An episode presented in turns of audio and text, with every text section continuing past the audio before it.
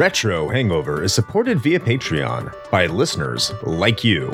We would especially like to thank patrons Lyle McCarns, Ashton Ruby, Randall Quiggle, Tony G, Katie Quigg, Paul Romalo, Raging Demon, J C, Megan Caruso, Masked Llama, Andrew Liguori, Retro Overdrive, Ozzy Garcia, Keith Gasper, and Dischimera. Your continued engagement and generous donations are deeply appreciated.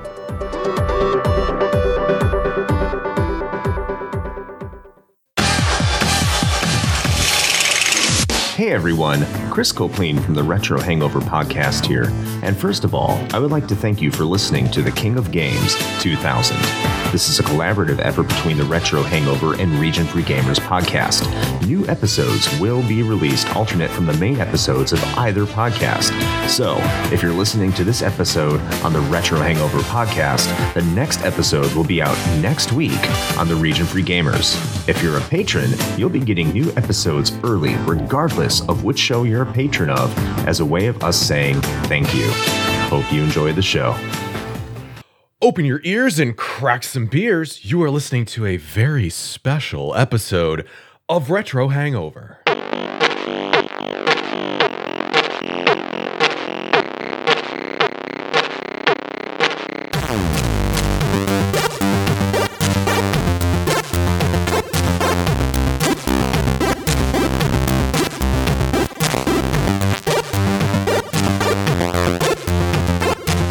Hello, retro and classic gamers. Welcome to another episode, the second round of the King of Games two thousand. I am your co-host, Chris Copeland, and I am with, as always, Shane, Counter Dick Dragon Striker Koski. How are you doing, Shane? I'm doing fantastic. I'm not sure how I feel about that particular Dick Dragon moniker, but you did it off the cuff, and so I'll let that one slide. Okay. I I, I thought it would apply, I think, in this competition today. It's, I couldn't think of another one. three sixty no Dick Dragon no scope. Let's go with that. No Dick Dragon scope. Got it. Yes. I'll remember that. No Dick exactly. Dragon. All right. And joining us from the Netherlands, I'm not going to do a cheesy intro like I will do in the in the future. We have joining us from the Region Free Gamers podcast. It is Jeff Ivets. What's going on, Jeff? Hey, um, not, not much. I'm actually, you know, sat here ready to go for this for this amazing matchup. Um, what a series so far. Actually really honored, privileged to be here with you two boys as well. So thank you very much for uh, allowing me onto your onto your platform. Hey, listen, the way we look at it is if anybody actually wants to be on our show, it is it is our privilege. So so we we appreciate you being here. And yeah, this competition has been bananas so far. There has been heartbreak, there has been joy. It's uh it's been a roller coaster. My my boy was massacred. I'm still salty about that. I've got a lot of salt over here too. Yeah, it hasn't been massacred yet, just in real well, time. It hasn't been, but it has been to me. The folks at home don't know that, but I do. Which means you just got to stay tuned because this is foreshadowing at its best. True. Or worst. One of the two. But that just means stick around and you'll hear more. But before we get into this, let me just update you about this tournament as it stands. This is the King of Games two thousand. This is the second round. So what we did is we took sixteen games from the year two thousand out of a bigger list of games. We all ranked them and put them at our best one through sixteen. And then we, you know, talk about them and decide which one can advance and which one needs to, you know, hit the showers. Today's competition is Tony Hawk Pro Skater two versus Counter-Strike, and uh, they they both advanced, of course, obviously, being in the second round. And we are going to be evaluating them on four criteria: critical and commercial reception, uh, our own personal attachment, what uh, legacy and genre-defining aspects that they have towards themselves in the game industry, and what game would we rather play head-to-head today. But again, before we get into this, This is a uh, series we are doing in collaboration with Region Free Gamers. If you're listening to this now for free, thank you very much. We do appreciate it. But if you're a patron for either us or R F G at the lowest possible tier, I mean, all patrons get access to this. You could have been hearing this probably a few months ago. But again, we do appreciate you listening today. But if you are interested, go ahead and go to Patreon and check out either one of these fine podcast accounts and uh, throw us throw us a few shekels if you would. But you don't have to. We're just saying the option is there if you appreciate what we're doing. Mm. Speaking of Region Free Gamers, Jeff, how about you give a brief plug for your podcast? Yeah, thanks. Thanks, guys. Um, Region Free Gamers, uh, we've been going at it now for, I think this is our second tournament. Uh, we did a King of Games ninety-eight, which was an incredible journey. A lot of heart, heartbreaking in there. And uh, it's been great to uh, to to do a two thousand now with uh, with you guys as well. And uh, you know, from from our side, we really appreciate everybody who's been giving us their support. Um, potentially uh, anyone who's been share- sharing some love or some hate with regards to our choices, because I'm sure if you've listened to any of the previous rounds so far, I'm sure we probably made some enemies out there. So if you're still listening, thanks very much. Uh, I'm sure I'm sure we appreciate it uh, across the board. So yeah. Not only out there are we making enemies, we're still making enemies, and we're making enemies within, too. This is it's, I was going to say, quite fun. There have been internal chat death threats already. yeah. So. yeah, yeah. Uh, all the way around, too. like, mm-hmm. I think mm-hmm. everyone's been angry at something. All right, so I think that's enough chatter for uh, this intro. Um, I think we're moving along quite smoothly, so let's get right into the tournament, which today Wait. is Tony Hawk's Pro Skater two versus Counter-Strike. Ooh. Our first game that we're going to get into is going to be Tony Hawk's Pro Skater two, and that was released on September twentieth, two thousand, with a Metacritic rating of ninety-eight. Again, this is the second highest score ever. Yeah, we're just repeating this in case you. This is the first episode you get. I understand a lot of you heard this in the pre- previous episodes, but just a quick recap, okay? I also don't know why you would be jumping in at this particular tier in a tournament, but, you know, you, you, you crazy person. Maybe they skipped an episode. We don't know. Of course, tons of tons of critics said this was one hundred. Uh, the lowest scores I could find, for at least for the P S one version, were at ninety. Uh, this game also came out on the Dreamcast, P C, and the N sixty-four in two thousand one. The Dreamcast version also scored very high. It was uh, about as high as the P S one version. The user scores for both these games are pretty low at seven point four and six point two. In terms of sales, Tony Hawk's Pro Skater two sold five point three million across all consoles, which includes the G B A version. Uh, in terms of critical awards, it got Video Game of the Year Uh, from E G M, Best Alt Sports Game from GameSpot, and also runner-up for essentially every other game of the year that it was released on from the same publication, GameSpot. And if you couldn't tell, yeah, this game is a skating game. It's been re-released on modern consoles less than, I think, about six months ago or so. Mm. So it's it's still around. It's still hanging out. People are still aware of what this game is. But, Jeff, how about you talk to us about what this game was for you in the year two thousand? This game was a major uh, foot in the door when it came to extreme sports in my in my in my bedroom. I am, you know, so risk averse. I couldn't imagine jumping on a B M X on a half pipe or rollerblading down the street. You know, I was a very typical football or soccer loving kid. Um, would never dream of jumping out of a plane or, or or out of a very high bridge over a gorge and all that sort of stuff. I'm, you know. Well and truly love my feet planted on the ground. So uh, being able to play skateboarding uh, and do all the tricks and stuff, it was a really cool way of uh, of doing something I knew deep down I'd never have the courage to do. Um, and yeah, you know, I played the first game a little bit, but th- this one, it got so much hype. It was unreal. Um, I remember I, I picked up the Dreamcast copy. Um, I mean, they were all much of the same at the end of the day. They were all I mean, looking looking at the scores, right? They all performed really well. Uh, yeah, and I was just happy to be able to feel like I was cool enough to be like Tony Hawk. So it was, uh, you know, it was a great way of, a great entry point into a sport that I just, it was a passing interest of mine. Now, did you mostly play with created skaters or with one of the previously generated ones? Yeah, I think I usually, because I, I play quite a few of them, I usually start off with with Tony just to get my kind of get my feelers and make sure that I kind of get on with it. And then as soon as I've done the first couple of stages, I immediately go on to create a skater and uh, uh, just uh, try and do the best impression I can of, of myself on a in uh, in thirty-two or sixty or one twenty-eight bit even. I, I I will say I just recently played this game again. Uh, I played it in preparation for the last episode, but I didn't realize I had a copy of sorts for my Dreamcast. Mm. Uh, I'll say that, of sorts. And so I loaded it up, and I was able to play a little bit on my Dreamcast. And I will say, yeah, the creative skater mode is is pretty bare bones, but it, it's not like you're exactly looking at your skater the entire time. That's not really the point of it, I guess. Yeah. The point of it is just create a skater and go out and have some fun. I will say I'm still terrible at the game because I didn't realize you had to press a button in order to grind. Uh, so I kept on trying to jump on like uh, like all these all these rails and stuff, and I couldn't figure out for the life of me why I couldn't. I'm like, I'm supposed to be able to do this, right? And I just like, oh, this, this is stupid. So I put it down and realized, no, I was wrong. So I'm happy I did play it uh, in preparation. I looked up the controls, uh, so I don't want to like shit all over it, uh, just because I don't know how to play it. So yeah, it got it got better once I actually started learning more of the mechanics and just how intuitive and how easy it was to play. Mm-hmm. Shane, do you have anything to expound upon from last time?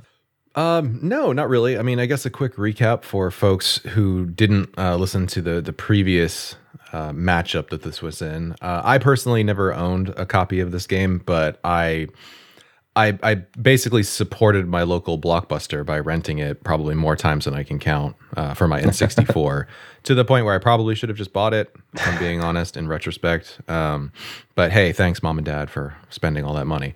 But uh, honestly, I'll even take the uh, more extreme like viewpoint on this one than Jeff, which is that I did not give a single shit about skateboarding ever. Uh, and this is coming from somebody who wore skate shoes all the time, so I guess I was a poser. But um, I I loved playing this. Um, it, it's super easy to pick up. It's always a good time. And this is one of those games that is in this competition that is just like peak year two thousand, right? Yeah. It's like extreme sports with a soundtrack that has nothing but like pop punk and ska and like, you know, metal in it. And um, and it was a lot of fun. And I will say that even though it has a pretty robust single player campaign, I, I personally always thought that this was one of those titles that was uh, much more enjoyable when you had at least one or two other friends sitting around, even if you weren't all playing. Um, just having someone there to watch you pull off your your sick kick flips um, was always uh, was always a bonus. So that was kind of my experience in a nutshell. So what are the things that we talked about in the last episode that I kind of want to get into you, Jeff? Because last time, you know, it was, it was me, Shane, and, and Arnie, you know, mm-hmm. three three people from the United States. I understand Arnie is uh, from Puerto Rico, and I know it's a little bit different, but still the United States. You being over there in the the P A L territory, um, yeah. you know, Europe itself, um, how how how similar or different was it? You know, did Tony Hawk's Pro Skater have a major impact on skating culture, just people skating, at least in, you know, your age bracket? I mean, I can only go by uh, the kids I was hanging around, and like I said, I was a, I was a soccer kid, and so were all my mates. Uh, there were, I remember at school, there were a few kids who were like trying to form their own band. They were inspired by Green Day and Offspring and all of that. And they were, I'm going to do some air quotes here, they were skateboarding, but it's literally just pushing themselves down a street. You know, they weren't doing kick flips and heel flips and all on ollies and things like that. They were just getting from A to B as slowly as possible. You know, you could probably walk faster than, than they could once they uh, got themselves uh, going. Um, so in terms of like my little local bubble, no, it didn't, it didn't have any impact. There wasn't a skate park or anything like that. They kind of came out from it. Um, living in London, um, I knew that there were skate parks. Uh, one especially in the south of, no, just south of the river. So I'm going to get very technical here, but on the River Thames, there's, there was a, a skate park under, under a bridge kind of thing. And then one just in West London. I remember there being another like under the bridge kind of skate park. So those were, those were around, but it wasn't really something I was fully, fully aware of. It's only years later that I, I know my nephew now does, uh, he used to anyway, do the scooter, uh, those little push scooters on the, in the skate park. So I know they're around. How much this game play, played an impact, uh, it's really hard to tell, but you know, I do know that Tony Hawk is really well known in my age group over here. Um, X Games were really big on T V in that in that era, in the summer especially. We, you know, when Tony Hawk pulled off nine hundred, we we heard, you know, it was big big news in a way over here as well. So it it it had its following, but I didn't notice like an explosion, if if you know what I mean. All right, so the next game, Tony Hawk Pro Skaters two competition for this episode, is going to be Counter-Strike version one point six, the first official retail version of Counter-Strike, which was a mod for the original Half-Life. Essentially, it's the Call of Duty uh, upgrade, downgrade, however you want to view it, uh, where it's just all multiplayer. And it was officially released on November eighth, two thousand. Now, Shane, this game has kind of was kind of been around since nineteen ninety-nine or something like that, right? Uh, yeah, I mean, in, in mod form, yeah. Right. So it had been around for a while by the time it came to retail. It has a Metascore of eighty-eight. Uh, the user score is higher than the Metascore. It's like nine point two. So people who play this game love this game. Uh, one publication gave it a one hundred. It's called Game Revolution. Never heard of them. Uh, the lowest scores, according to Metacritic, there's two of them with a score of eighty. And I think I think one of them, I don't remember which two, but one of them was pretty obscure. Uh, it was also released for the Xbox in two thousand three, which is interesting. That means that there, it is capable of having a single-player campaign, I would hope. Uh, sales, uh, one point five million by December of two thousand three for the P C. That doesn't include the Xbox. But um, I'm sure that there's more than that, just considering people still play this game. And in two thousand, it was called the Best Multiplayer Game by GameSpot, and it got the Reader's Choice Award for Best Action Game by GameSpot. So uh, readers did give this game its acclaim for just action game, which I think is interesting because there's quite a few good action games released in two thousand if you haven't already looked at this list, and that doesn't even include the games that aren't on it. Once again, we'll start with Jeff because Shane's had an opportunity to kind of talk about his his past with this. Uh, so me and Jeff will kick it off here, and I'll let Jeff start. What, what's Counter-Strike for you, Jeff? It's probably the most P C of P C gaming to ever be P C'd on a P C. Um, do you know what? It's, it's probably the most, like for me, it's got the, I think we're going to probably talk about this a bit, but it's got just such a gigantic barrier of entry. I really struggled with it when I played it. Uh, all those many years ago when I had it as a mod uh, from Half-Life, which I really loved. It just, people got too good too fast. Mm-hmm. Um, and people who love it, they love it. And that, you know, that that devotion to the game makes it an intimidating experience to to get to. So I that's my like overriding memory of Half-Life was intimidation. And just, you turn one corner and you're dead and you're like, oh, great, that was a fun fifteen seconds of my... of my life, and then it happens five times in your own. You're like, right, okay, maybe not quite the, not quite the game for me. Um, but man, I, like I completely, I've had to do, you know, I've had to put my bias to one side for this one and really go deep into trying to understand why people love it so much. So I, I really get the like the enormity that this game had at the time. Um, and it still kind of has, you know, I think it's a bit like uh, Diablo two. You talk to people who loved that game and they will, they're almost lying on the floor having an orgasm. Um, it's the same, it's the I, same with I this don't know one. What that's like. It is a, it's just an intriguing game that, that people either, it's like this, well, over here, we're going to, I'm going to use a, f- a phrase that we have. It, it's like Marmite. And Marmite is a very, it depends on if it, it's, it, the phrase is you either love it or hate it. Um, it's like it's a nasty. Spread. It's nasty, absolutely nasty.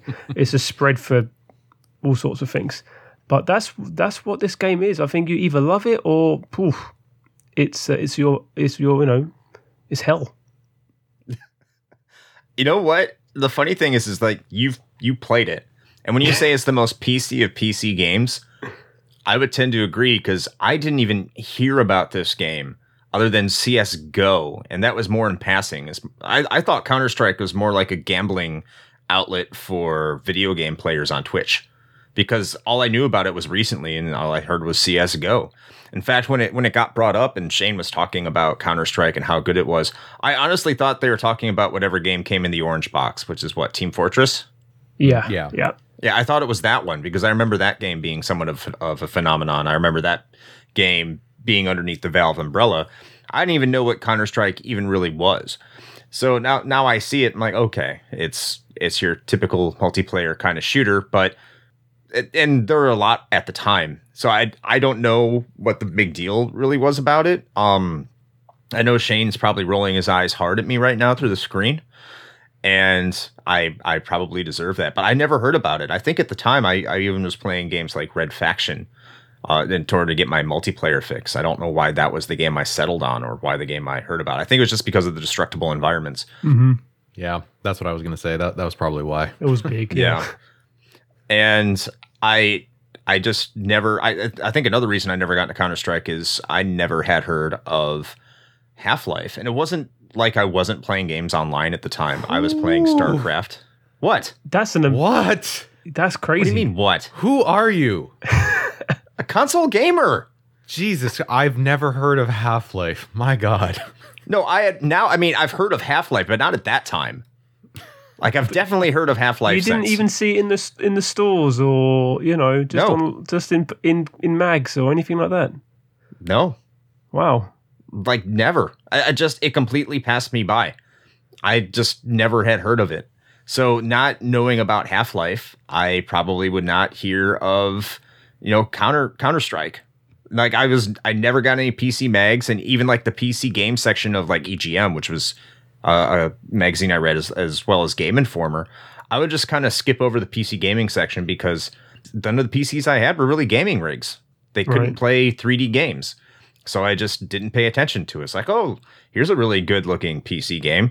I'm like, oh, I can get fucked. I'm never going to be able to play it. So unless it was like Diablo or uh, a Blizzard Doom. game or no, I didn't even play Doom. I played that at a friend's house.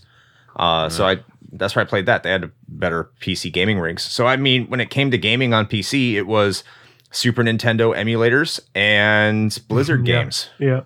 So it wasn't it wasn't first-person shooters. I don't even know how I played Red Faction. I know it was free, but I, I don't know how I played it. I think uh, one of my friends gave it to me on a zip drive or some shit. But, um, yeah, didn't play it. How about you, Shane? Do you have anything to expound on or just kind of recap? Uh, fucking, yeah, apparently I do, because I'm the only one that's going to be defending this game. I can already see that. Well, I don't, I mean, I, it's right. not about, I, I just want to make sure, you know, I'm a very impartial kind of guy. It's not about defending things. Uh, I voted for, I voted against my favorite games already, because it's about, it's about the right decision, Shane. It's the right decision. So don't, you don't need to defend it. You just, it's just putting up a case. Maybe Shane is saying well, he knows what the right decision is. No, no, I'm not claiming to know what the right decision is. And, and for the record, Dad, I know that what we're trying to do here. What I'm saying, though, honestly, is I, I want to make sure that both games, regardless of the matchup, they get at least a fair shake. And so Absolutely. maybe defend was not the correct term, but I want to at least give it its due, which for the record... I am I am actually surprised that Counter-Strike even made it this far. It's in this matchup specifically, I will just go ahead and say that it is absolutely the dark horse candidate. And so it is what it is. But having said that, um, yeah, I mean, listen, I'm I'm I'm reacting in such a manner, but the, the reality is is if you weren't really into the P C gaming scene at all at that time, then I I wouldn't be surprised if you hadn't really heard of Counter-Strike. Half-Life was a little bit more ubiquitous. That one's weird, but but Counter-Strike specifically, that one I can give a pass on. Um, same thing with a lot of the other more popular Half-Life mods at the time, like Day of Defeat, for example, which was fantastic World War Two multiplayer. But um, but yeah, so I mean, Counter-Strike for me, at least in my personal experience, contrary to what it might sound like, I was actually not a big Counter-Strike player. I never have been. I never will be. Uh, but it was one of those games that I, I attempted to get into. And I think the conversation that we had last time with Arnie uh, about this, him and I kind of were in agreement in that we both kind of tend to shy away from competitive multiplayer games because we don't like we we don't want to let everybody know that we're terrible at it. And so rather than getting shamed by a bunch of people who have been playing it for like twelve hours a day for the last couple years or whatever, we just don't play it because, you know, I think Jeff's right. There's a huge barrier of entry, especially for Counter-Strike, because it is very no frills. It's just jump in. You better know what the fuck you're doing. Figure out this menu to buy things, which is not intuitive at all. And then hope you don't get headshot from somebody halfway across the map. That's that's really what it is. Um, it does not hold your hand. And it certainly didn't back then either. But I tried. I tried to get into it. And um, as I as I related in the in the last uh, episode that we talked about Counter-Strike, this game uh, has the honor of being the only game to make me very nearly throw a gaming laptop out of, like, I think it was a fourth story window or something. Sweet. Uh, the po- point being is that it was very high up, and I was so I was so incensed at just constantly getting murked uh, and making no progress that I, I almost threw my computer out a window. Um, it's the only time that's happened. But uh, yeah, so having said all of that, though, there there is a lot, and we'll get into this when we start talking about the categories, but th- there is a lot to be said for Counter-Strike and what it is, and I think what it's done for uh, you know, gaming as a whole. The only thing I'd really add is is that we've got two very different games here. Um, oh, absolutely. It's it's King of King of Consoles versus King of P C, possibly from that year. Two games that that you know are absolutely adored and loved. Two games that still exist today, or the series it still exists. It's uh you know it's a it's a bit of a Titanic matchup, really.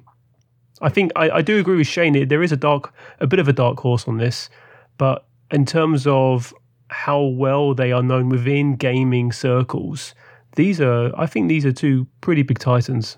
Absolutely. Oh, yeah. And, you know, people just remember that Counter-Strike did knock out Pokemon, and I don't think any of us saw that. So don't, don't, you're welcome, quite, Arnie. Yeah, don't quite count out Counter-Strike quite yet. I think I was very redundant in that statement. But what is not redundant are our criteria, which we will get to after a short break. So do what you need to do, and we will be right back.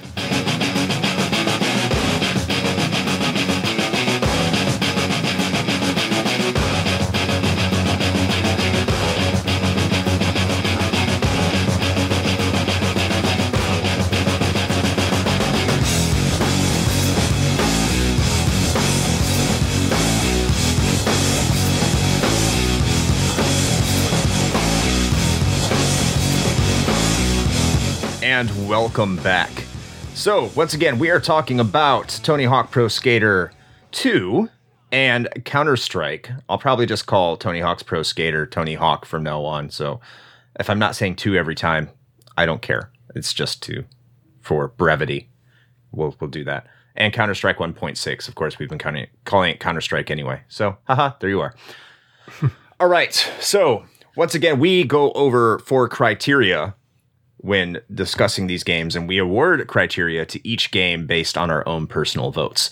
Those four criteria are critical and commercial reception, our own personal attachment, what that game has in terms of legacy and genre-defining aspects, and which game we would play head-to-head. Now, of course, we're going to rank all these. This, this is kind of the foundation for our discussion, because no matter who or what wins these categories, it really comes down to what we personally think should advance. So one game could win all four of these categories and get sent packing. So we're going to go to our first category here, which is going to be critical and commercial reception. So Shane, you haven't kicked it off for us yet. How about you go ahead and break down your selection for this criteria? Sure. Um, so I think, as Jeff mentioned prior to the break, you know, d- despite the the differences between these two games, I think in their own particular spheres, they were definitely, you know, titans in their own right, and that's that is really reflected by, you know, the scores that they that they both received. Now, um, it it is hard to argue against something like Tony Hawk's average Metacritic score of a ninety-eight, which, as you pointed out, is the second highest ever in the history of Metacritic. Um, interestingly, though, The difference between those two is that you have the second highest average Metacritic score of all time for a game, and then you have a user score of like a seven and a half-ish, um, which is a, a weird sort of dissonance, I think, between those two. Not to say that a seven point four or whatever is bad, because on a scale of ten, it isn't, despite what game journalists would have you believe. Um, and then you kind of take a look at Counter-Strike, and its metascore is around, uh, you know, a, a more a more humble eighty-eight, but then in a complete, you know, inverse of of uh, of uh, yeah, Counter-Strike, of Tony Hawk, you have a user score of nine point two, which is crazy high, um, and much higher than the average critic score, and it's one has to wonder how the, something like that occurs. And if I had to take a stab at it, I would I would guess, I would venture a guess, to say that that is just a very vocal, perhaps minority, of Counter-Strike one point six players. Because if you're not involved in that scene at all, it's really hard to express just how dedicated the one point six community is. Um, You know, Chris, you mentioned C S G O, and that was one of those deals where it, it was much like um, the StarCraft Brood War versus StarCraft two thing for, you know, um, South Korea, where two came out and the majority of pro players over there, you know, pretty quickly were like, mm, nope, fuck that. We're going back to Brood War. And it was very much the same thing with C S G O. Um, or even C S Source, I believe, versus one point six, where there is a very, very vocal group of folks who believe that C S one point six is peak Counter-Strike and nothing before or since can top it. So I think that's where that nine point two comes from. But for me, comparing the two, I... I have to, and I think I did this in the last Tony Hawk episode too, comparatively, like I, I have to go with Tony Hawk. I mean, the critical reception is there. The, the user score, though not as high as Counter-Strike, it's still definitely there. The fact that it got multiple perfect scores with like a low threshold of like nineties, um, that, you know, that's, that's hard to contend with. Uh, absolutely. How about you, Jeff? What's your thoughts? Is Tony Hawk really a perfect game? I, I really struggle with these crazy high scores for Tony Hawk. I mean, I, I loved it. I really did. But is it? I mean, it's it's got a really, really nice learning curve. Um, I mean, I, just, just playing the remake uh, only the other month, I was able to get chains again up to three hundred K and things like that. So, you know, I kind of got back into my groove with it. Um, it's not the hardest of games. Um Some tight design levels, some of them are really painful and, and annoying to, to, to get all the letters or all the cash or do all the stunts and what have you. So definitely some things that I feel like that it could have done better, which they kept trying to do, because, I mean, how many sequels came out? At least another five or six games, which include Underground and, and all of that. So then, you know, you've got that. So that's where I feel like the user score for Tony Hawk is probably... is quite low, I guess, but it's maybe a slightly fairer, because uh, I would imagine you've probably got tens of thousands of users who have scored it, rather than, um, well, no, in Metacritic, I think tens of thousands is, is very, very high, but for Counter-Strike, maybe it's a, a smaller user base, like Shane's saying, very, de- very dedicated gamers. So, you know, that's where I, I try and balance off Tony Hawk, where the, the journalists who back in the day used to actually play the games before they rated them, uh actually liked it, um but the users would have gone, you know what, is it really perfect? No, it's fun, but there we go. Um saying that, Counter-Strike, I think, like I said, Marmite, isn't it? Uh, it's love or hate, um and uh, it seems like uh, the the people who love it came out and were able to some, give it some love over on the over in the in the uh, at least on the user score. But when you look at the the awards, you can't look past that. I mean, I'm sure uh, Neversoft and Activision, someone somewhere has still got those awards, those those placards and those whatever they whatever shape they held. Someone's got them on a shelf somewhere, because Tony Hawk was was huge and it was good. Um, so I am going to go for this one. I think Tony Hawk does does it doesn't pip it to the post. It really does slam, have a slam home kind of win on this one. I think I might go in a different direction, and just for, for shits and giggles, I'm going to say Counter-Strike. And hmm. the reason being is is I, I do look at the, the Metacritic score, and yes, the the critical reception for Tony Hawk is is bonkers. Uh, you know, ninety-eight for the PlayStation one version, second highest ever. The Dreamcast got a ninety-seven. And when I look at the user score, I, I also look at the GameFAQs uh, score just to get mm-hmm. a different perspective. And the GameFAQs user score for Tony Hawk on the P S one is like a four point oh six, even though the user score is seven point four. So when you have a user score like that, it could be a couple things. It's just, you know, review bombing, because that's what the internet does. Or it could be that a lot of people came back to it later. It's not like Tony Hawk has exactly aged great, uh, gracefully. It's it's it's kind of a tough game to go back to. You know, when I was playing it earlier this week, there's there's some control factors in there that are are just, they're old. It's kind of like, it's it's not as as noticeable as what I said in like the Jet Grind Radio or Jet Set Radio episode, where, you know, a lot of the mechanics are just so tied to the year two thousand that it's it's difficult to play. It's still an easy game to play, don't get me wrong, but there are some aspects about it that say that scream two thousand. Whereas Counter-Strike, it's it's a P C game, you know, it's um, you know, it's mouse and keyboard, and it's still mouse and keyboard. Nothing's changed. So I can see why, like, the user base is still dedicated to it. It's they're much more fervent. The other thing I'm looking at too for the commercial res- uh, reception, you know, portion of it, is as big as Tony Hawk's Pro Skater two was, to sell five point three million units that year, and it was on everything. That includes the P S one, Dreamcast, P C, N sixty-four, and G B A. That's really not a lot. That's, for, for a cultural phenomenon, you'd think more copies would have been sold, especially when you look at some of the other games in this list. Counter-Strike, Uh, the one point six version, and and Shane, you're probably more savvy on this than I am, selling one point five million units as a mod. So you already know a lot of people already had that installed. Uh, so in terms of commercial reception for a single platform, and they were both on the P C. I understand, you know, P C gaming, console gaming, console games on P C doesn't doesn't really sell that well. It seems like the audience that bought up the game on P C for Counter-Strike was much more receptive, you know, even compared to its console counterparts. I think if you were a P C gamer, that Counter-Strike was inescapable, and that really lends itself to the commercial reception aspect of it. So I, I know it's going to sound incredulous, but for for this for this criteria, and just because Tony Hawk's Pro Skater has already won anyway, I'm going to say Counter-Strike. I'm going to give my vote there.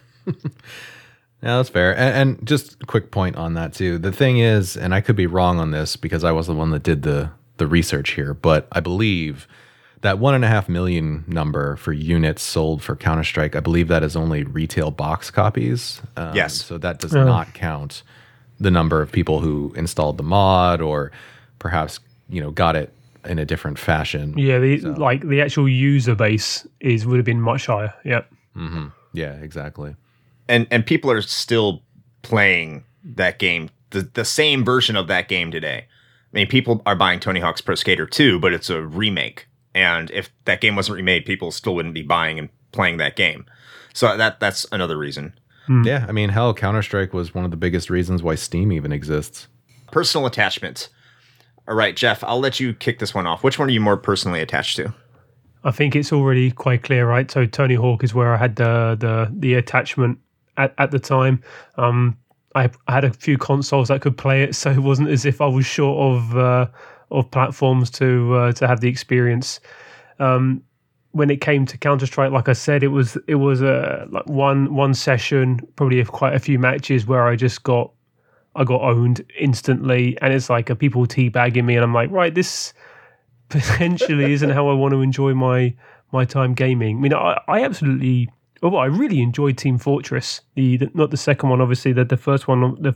From the first uh, Half-Life. I really enjoyed that because it felt like you could be useful as a teammate. And to your point, Shane, about why why people do and don't, well, one of the many reasons why people don't like playing multiple or multiplayer online is is they don't want to be seen as as not good enough. Uh, mm-hmm. My my big reason is because I don't want to let people down. And when I get killed within twenty, thirty seconds of a match, I'm like, I'm I'm just dead wood. Like, I'm not helping yeah. anybody. Um, and that's that was my overriding feeling of being like, well, I'm just going to let people do what they need to do. They seem to be good at it, so go, go, you know, go get them.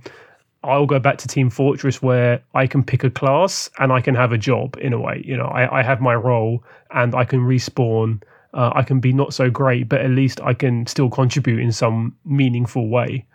Um, so that was, you know, when I kind of then stepped aside from Counter-Strike, whilst really admiring it in terms of really tight gameplay, really simplified gameplay, I guess you could say. The controls were, were they were what they were, um, very much to do with the Half-Life engine, but at least you know what you were getting. So you can kind of, leave, you know, you can take or leave that. Uh, Tony Hawk, on the other hand, uh, has that, uh, like I was saying, it has that nice, easy learning curve, but once you master it, you really feel like you're in completely control, complete control of the game, and that's really enjoyable. Um, I'm a single player kind of guy as well, so Tony Hawk was always where I I, I would have naturally have leaned towards. Um, so you know, I think for me, I think it's quite obvious. I'm going to have to go Tony Hawk on the on the personal attachment. There's no way I couldn't. Uh, but I think Counter-Strike in another life, I'm sure I would have enjoyed it. Or maybe if I had that very different early experience, I would maybe would have enjoyed it more. I'll I'll go next, and I'll keep it short. It's Tony Hawk. I think it's hard to say I have a personal attachment to a game. I didn't even know the realness of his existence until we started doing this tournament. So I, I'm not going to pretend and pander that I have any attachment to Counter-Strike whatsoever. So I, I'm going to have to say Tony Hawk. Shane, I know it's probably a little bit more split for you. It, yeah, it is. It is. Um, I also just find it hilarious that you thought Counter-Strike was like some sort of gambling game or something. Was that because of the whole like debacle with like the skin selling thing? Is that why? Yes. It, okay. Yeah, that's why. Uh, okay. Anyway, I digress. Uh, so yeah, it is a little bit more of a split decision for me, mostly because uh, being so kind of immersed in the P C gaming scene around the early aughts as I was, Counter-Strike was everywhere. Um, and so it, it, it might not be even like a, an intimate personal attachment so much as it's just something that was kind of always in the peripheral uh, for me all the time. And so that kind of like constant ubiquity, I think has, you know, has, there's something to be said for that. Uh, my, my own personal experiences, as I said, not exactly positive. Um, You know, I, I never got good at the game ever because uh, I just I didn't put enough time in to even try to get good because I just got destroyed and just like, well, this is this is this is why I don't play these games. I think the the only thing that was even remotely close to Counter-Strike that I got even marginally good at was Unreal Tournament. And that was only because I got particularly good at like, you know, aiming rockets. Uh, and that was about it. And I would actually argue that the Unreal Tournament games were more fun anyway, but that's a discussion for a different day. Um, and so for Tony Hawk, though, there's so many aspects of that game that just speak to me, or at least spoke to me at that time. Um, whether it was, you know, the sort of like skate culture that was surrounding it. And again, not that I was a skateboarder at all, but it was hard to not be at least tangentially related to that in some way um, back then. And the the soundtrack being what it is, that was exactly the kind of music I was into at that time. It was a lot of pop punk and ska and that sort of a thing. So that was right up my alley. And uh, and as Jeff mentioned, you know, just the the real smooth sort of learning curve that the game has, and the the fact that you can just kind of jump in and maybe suck for a little bit, but at least feel like you're doing something. Um, and, and for someone who was never going to learn to to skateboard in real life, this was the closest I was going to get to, you know, being able to pull off sick tricks. Um, much in the same way that I played a lot of ten eighty on my N sixty-four because there was oh, yeah. no way in hell I was going to get good at snowboarding. Right. Um, and so I think for me, it, it it's close. And there were there could be some reasons why I might lean towards Counter-Strike, but ultimately I think I have to give this one to Tony Hawk. All right, so Tony Hawk in a sweep. And a lot of those comments you made, Shane, I think really carry over into our next criteria very well. That's really na- nice natural segue you you provided for me. Thank you. Yeah, I, uh, I definitely did that on purpose. The legacy genre-defining aspects, you know, what, what legacy did this game, what game has left a larger legacy? Which game better defined its genre? I'll start this one off. Um, and I think this one is actually, this one is, it's, you can make a good case for either game here. Mm-hmm. I, I think I, I'm I'm pretty settled on which one I would pick. Uh, but just before I do that, I'm gonna gonna kind of go over a lot of things. First of all, with Tony Hawk, and what Shane said is that Tony Hawk kind of permeated beyond gaming. Uh, and Arnie brought this up in the previous episode. It made M T V stars out of people that previously no one had even heard of. Mm-hmm. And I don't know if that's necessarily because of the first one or the sequel. It's so hard to tell, because this is a sequel, and the first one I think was more of an oversight that people really caught on, and it caught fire. And I think that's one of the reasons you do see Tony Hawk two get a lot of the good critical reception and remembered as finally, fondly as people remember it. It was a fantastic follow-up, a fantastic sequel to a game that a, a, caught a lot of people off guard. And so people started finally understanding that why this game was a big deal. But I look back at that, and yeah, everyone around this time and for years afterwards, like everyone had those skater shoes, like those Vans or D V S's or whatever. Airwalks, baby. Everyone was wearing them. Everyone, it became, and I don't know if that's, if it's part of the culture. You brought this up with the rest, with like No Mercy. Was it the right game at the right time? Was it tapping into a culture that would have been there regardless of the game? Or did the game help promote the culture? And I'm not sure. It's a chicken egg kind of conversation. But I I don't know if I'm, you know, paying attention to skating as as much as I am at that period in time if games like Tony Hawk just weren't everywhere, if it wasn't so popular. And which, again, is weird if it's only selling five point three million units. I understand it's a lot of units, but, you know, when you compare it to other games in this tournament that sold more, that this game is the one that really penetrated the culture. And it really did hit off a spark of a lot of extreme sports games, which really hadn't been perfected up until that point, which kind of petered out around the mid uh, mid noughties, I would say, and just kind of kind of just disappeared. But that's why Counter-Strike has its own case for for legacy and genre defining, because games like Counter-Strike are still around to this day. People are still playing Counter-Strike one point six. People are playing C S G O. People are Call of Duty. I don't think would exist in the way that it is today. I think Warzone, uh, whatever that is, arena shooters, you know, that was all built here. Uh, uh, the competitive scene really took off here. I don't think it's, I wouldn't say it started the competitive scene or esports. I know Shane will probably disagree with me on that or get into that, but because prior to that, you already had um, StarCraft, which had really taken off as a competitive game. You had Unreal Tournament, Quake three Arena, which even made its way to the Dreamcast, and they were celebrated there so that they could play more competitive games and get into more competitive gaming. So to say that this was the birth of esports, maybe that's because the branding was there, but there was a lot of competitive games prior to it that laid that foundation for where we are today.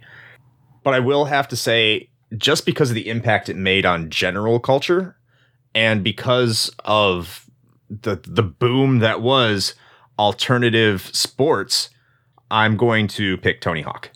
Uh, yeah, so, you know, this is going to be a harder decision um, than, I than you know, perhaps one might think. And, and so you make a lot of good points uh, about Tony Hawk, right? That it had this this level of, like, cultural ubiquity that I think a lot of games never really achieve. Uh, people were aware of the existence of not only this game, but, you know, the the sport that it was based on, largely because of this. And, and I, though it's really hard to say one way or the other, if I had to, you know, f- throw my hat in the proverbial ring on, you know, was it the first game or was it this one that really made it blow up in the way that it did?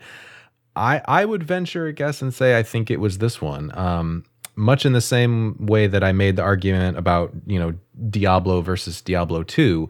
Was Diablo the first one? Yes. Was it the first one to do that? Yes. But Diablo two, and more to the point, Diablo two and Lord of Destruction expansion, was really what uh, defined action R P Gs for like decades to come. And so I think Tony Hawk's Pro Skater two is similar in that way, and that I think it was the reason, um, you know, that the the extreme sports genre really took off, particularly in in video games. And then, you know, you take a look at Counter-Strike, and though you are correct, Chris, that there were games that were doing the esports thing um, prior to Counter-Strike, the thing that C S can really, you know, claim as its own is specifically competitive first-person shooters in, in the esports arena. Um, were there multiplayer deathmatch games before this? Of course. You know, you had Doom or Quake or any of those things. Um, but it was really Counter-Strike that kicked this off. I mean, Counter-Strike was the one that ended up on, you know, E S P N. It was like one of the first, if not the first, competitive first-person shooters to be on a mainstream cable channel right alongside things like the N F L, which is insane, especially at that time. Um, and so Counter-Strike really is responsible for the popularization of competitive first-person shooters in that way. And so it's a really tough one, because if you're talking about legacy and defining a genre, Counter-Strike really did define that particular flavor of competitive F P S, and its legacy is still felt to this day. I mean, people are still playing Counter-Strike competitively to this day, and without it, could have something could something else have come along and done the same thing? Shh, possibly. Um, but, you know, it, it is responsible for a lot of that. But then you have Tony Hawk, where are people still playing it today? Maybe. I mean, and they do have the remake, so I think perhaps more people are playing that now. Um, did it sort of define its genre? I absolutely think so, because even though there are other things like Skate um, and other games that have attempted to do the same thing that Tony Hawk did, I I would argue that I don't think any of them did it quite as well. Um. And is the legacy still there? Sure, although I would say that the, the, the series itself has perhaps, you know, never quite gotten to the heights that Pro Skater two achieved. Um, there might be some arguments for three, I don't know. But I think it's that cultural permeation that really tips the scale. I wanted to say Counter-Strike in this category because of how important it was to competitive gaming. And that's the argument that I made that kind of got it to where it is today as far as our com- our competition here is concerned. But I, I just think that that ubiquity that Tony Hawk has just pushes it over the edge just enough. So I think I got to go with Tony Hawk on this one too. All right. So this makes it an easy conversation point for you there, Jeff. So go ahead and kick off your choice. Two, uh, you both brought up some really good points. Um For both of these games, the legacy and the whether they define their genre, are, they both have really strong, a really strong case. Uh, I think I'm, I'm not going to repeat everything you guys said, but I, it really has been playing around in my head because I have kind of been thinking, okay, you know, I really need to uh, see what Counter-Strike, uh, you know, why it was the big deal that it was, why it made it past Pokemon in the in the last round, why it made our top sixteen. And, you know, when you look online today, why are people, as I said, just like other P C games from that era, why people just have this immense amount of love for it. Um, and like always, with with this with this tournament and with the ninety-eight tournament, there are just some games that, because they expand beyond gaming, you really look at it and go, right, this is something that is culturally significant rather than just for gamers. And this is where these two end up. I think if you were just talking within gaming circles, I think Counter-Strike is pos- possibly a slightly greater claim to have a, a greater legacy. You know, when maybe if we did this tournament back in twenty oh eight, when Tony Hawk games were still coming out, and everyone was still playing the first Counter-Strike, um, you could say, oh, no, you know, Tony Hawk, bigger legacy, look at the series, look how many they brought out. But when you look at it from a twenty twenty-one perspective, it's, okay, Tony Hawk Pro Skater two was was arguably the pinnacle. and they never reached it again. They they released a hell of a lot of games. Um, Shane, like you mentioned, we've had uh, Skate. Uh, I think Skate two has turned into a really good game for people who love, properly love skateboarding. You've got Ollie Ollie, the the indie game. But really, there's there's not much. That's, that's a bit harsh. There, there there isn't as much of an option for, for people who want to play a skating game, or even wider context when it comes to ease, extreme sports. Do we really see a lot of surfing and um, uh, skydiving games and things like that? It's like maybe you've got Pilot Wings, but I can't think of too many others, you know. Um, extreme Pilot Wings. Ext- the one with the gunship, right? That that, would, that, that was it. That was extreme. Um, And this is where maybe Shane, you know, probably lean on you a little bit when it comes to when it comes to Counter-Strike and how uh, how big it is within those within that scene within P C gaming.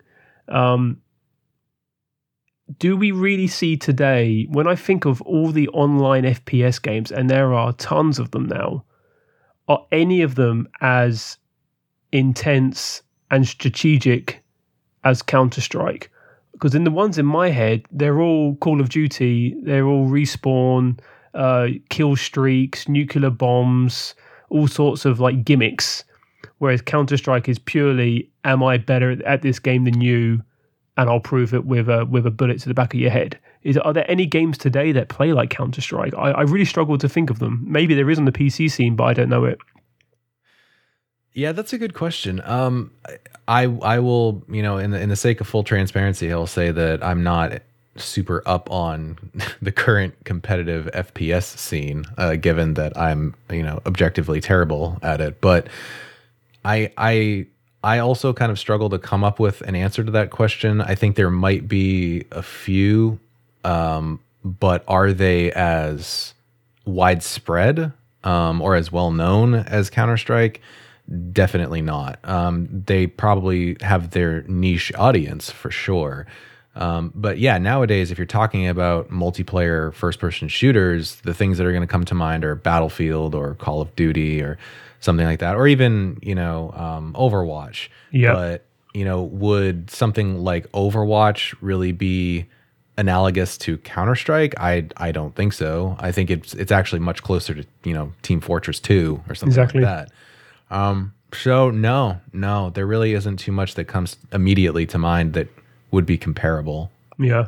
And I guess that's where I land on both of them. You know, they're both quite, they they both feel like they're quite unique games on their islands, right? There aren't, there aren't many branching games that kind of come off. They've got lots of influence, uh, which is where, you know, the legacy kind of comes in. So, you know, this is a, a long answer, but I'm really trying to go, you know, give both games that, that fair shake. O- overall, I will give it to Tony Hawk. Um, because of the, the the the wider influence, but I think it was I th- it's a really close one, really close. Another another sweep, which is, you know, interesting. That's a close sweep. It's not like a dominant sweep either. So they could have gone either way. Mm. Right. So there you are. All right, our last criteria, which I'm going to emphasize, this is not our choice for who's advancing in the tournament. It's just head to head. What would we rather play today? We could sit down and play it straight up head to head, not who's advancing, just what we'd rather play. So Shane, I'll let you kick this one off. All right. Well, uh, as, as the dude is a fan of brevity, I will keep this short. Um, do I want to sit down and play Counter-Strike one point six right now? Fuck no. Not at all. Like, is, is the game, you know, important? one hundred percent. Absolutely. Does it have its fan base? Of course. But if I was given Tony Hawk or Counter-Strike and they would pl- plop down on a table in front of me and say, which one do you want to play? Uh, I would, without hesitation, pick Tony Hawk because I know I can sit down on a couch and uh, feel like I'm good at skateboarding when I am in fact not. Whereas Counter-Strike will just remind me that I'm terrible at competitive F P S. So Tony Hawk, one hundred percent. Also going to keep this short. If I had them both on the table in front of me, I'd look at Tony Hawk, think of the intro, think of the music, and go, yep, I want that. I want that shot of endorphins and, and nostalgia and, uh, you know, pumping music through my soul. That's what I that's what I want. So I would I would have to play, and I would play even uh, Tony Hawk two. I guess I'm going to make it a sweep again. I would go with Tony Hawk uh, just because I don't go- want to get my axe waxed, you know, one point five seconds into the map loading up. Or one point six seconds. Yeah, one point six seconds. Mm-hmm. Sorry, that but, was terrible. I feel bad. Go on. And you should. I feel bad for not thinking about it. Right? I, I, it just doesn't, it doesn't uh, sound very appealing to me, especially because I'm not very good at first-person shooters. I'd want to have a single-player campaign mode where I could learn the controls and the mechanics and how to do things before I went into a map. And I also have to think, if I'm playing one point six, if I'm playing the two thousand version of this, the only version you can play, you're playing with people who've been playing this game for, you know, fifteen, twenty years. Exactly. This is what they do. They're just going to, they're going to mop the floor with me. It's kind of like playing pool, but then again, I can practice pool by myself. And uh, it's just not very appealing. Whereas Tony Hawk Pro Skater, I'm not talking about pocket pool either, Shane. Get your head out of the gutter. I, I Tony Hawk Pro Skater. That. And I'm offended liar. That you think I would. With t- Tony Hawk's Pro Skater, I have played it, and I got done playing it, and I had enough fun where I was like, I'm doing something wrong. I need to look it up because I was interested in playing it again. So head-to-head, I would rather play Tony Hawk just because it is intuitive, it is addictive, and I can see how people have extremely fond memories uh, of playing that game. So yeah, definitely Tony Hawk.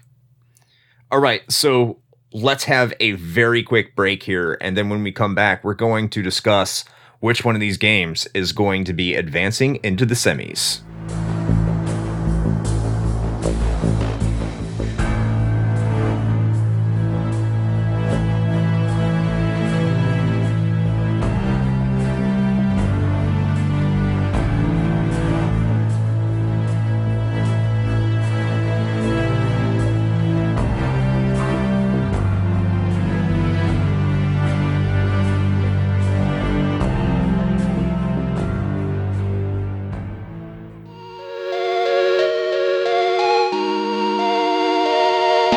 Shane here with a quick message. You know, the one rule Chris and I have always gone by regarding advertisements is this. It has to be something we use and can personally vouch for. If you know me, you know I love coffee. And Bones Coffee Company has been my go-to for home brewing for quite some time now. Their small batch beans come in an impressive variety of flavors like Mint Invaders from Chocolate Space, or Electric Unicorn, which I swear tastes exactly like Fruity Pebbles. And the best part? No added sugar or calories involved, just natural flavors infused right into the beans themselves. Build your own sample pack of five four-ounce bags to find out which flavors speak to you, or jump in head first with full twelve-ounce bags. They've even got K-Cups. Step up your homebrew game with Bones Coffee by visiting bit.ly slash rhpbones. That's bit.ly slash rhpbones.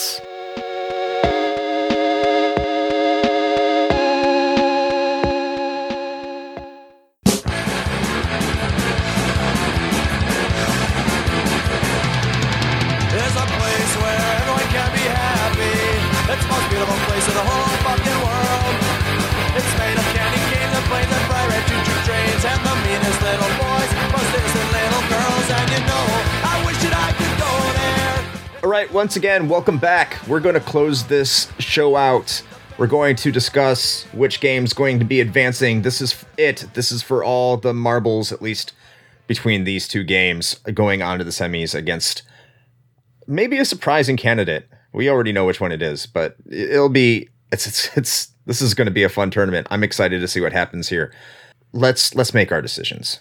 So, Jeff, yep. You are the guest here today. Ooh. I will give the option to go first. Nice. Please. So like I said, you got... Bestow us with your knowledge. You got the most P C of P C games. And I don't mean politically correct. I mean, th- y- y- if you're a P C gamer, everybody played this. Uh, and, and you either loved it or hated it. But it's as P C in my mind as you get because it is uh, unbelievably difficult. Uh, you got to get good and you got to get good fast.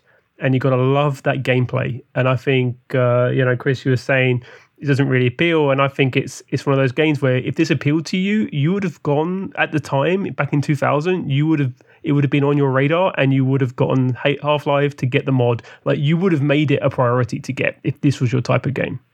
And then with Tony Hawk, I think it was already. I think maybe Shane, you said it. This is possibly the most two. This is the year two thousand on a disc.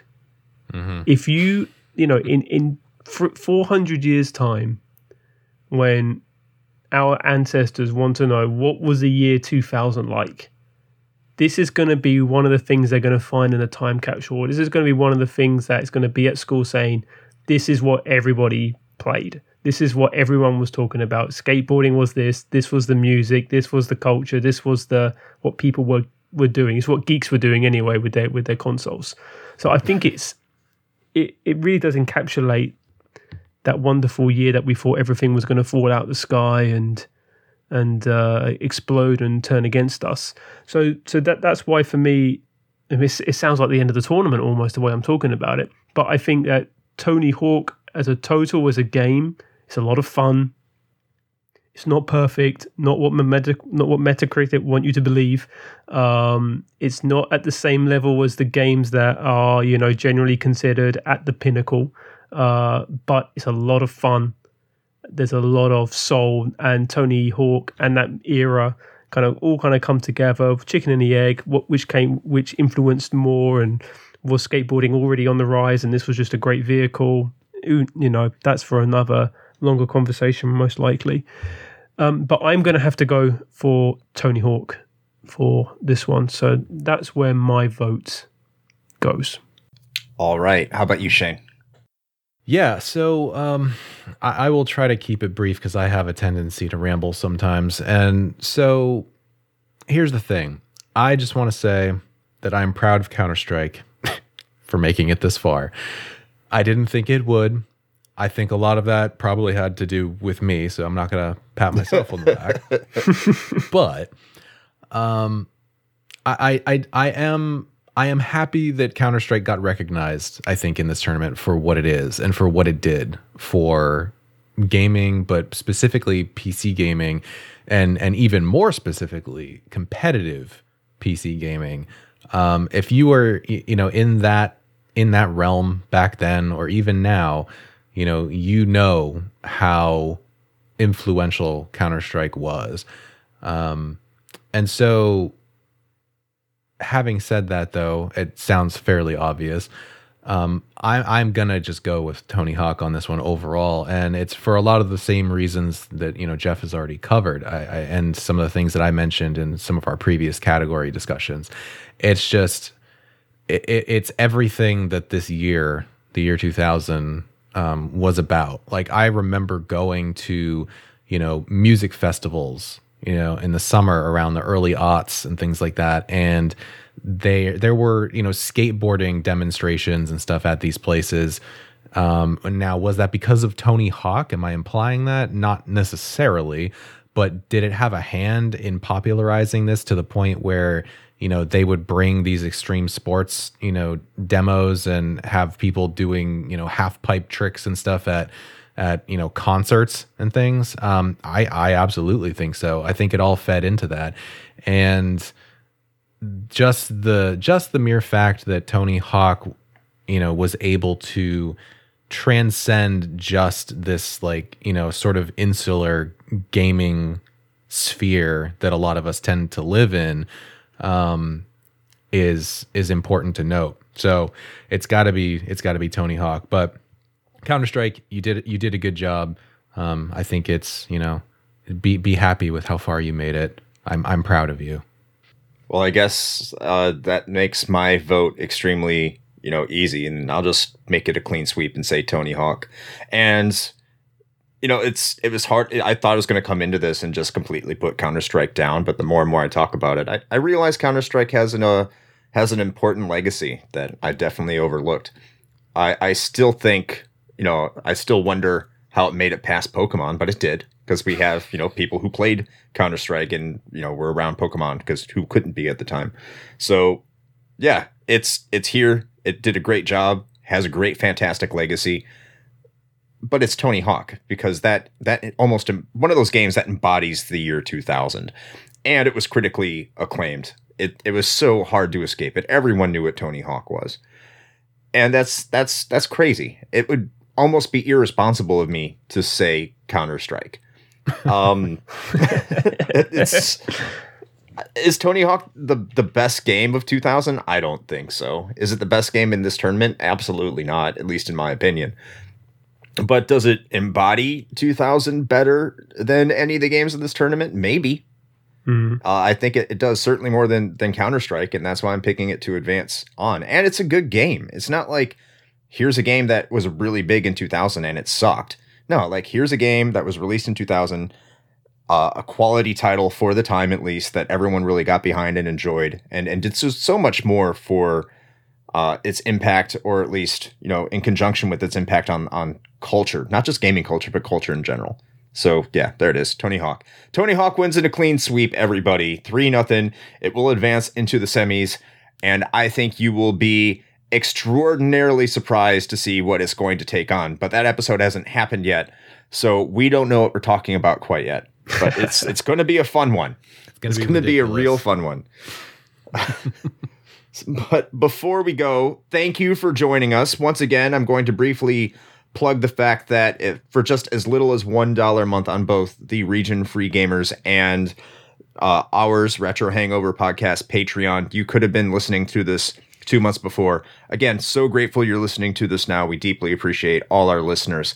Uh, but if you think that you do appreciate our work, go ahead and head over to our, our Patreon and, you know, contribute that, that dollar if you think that we're worth it. If not, completely get it. Enjoy it any way you can. This is going to be free to you.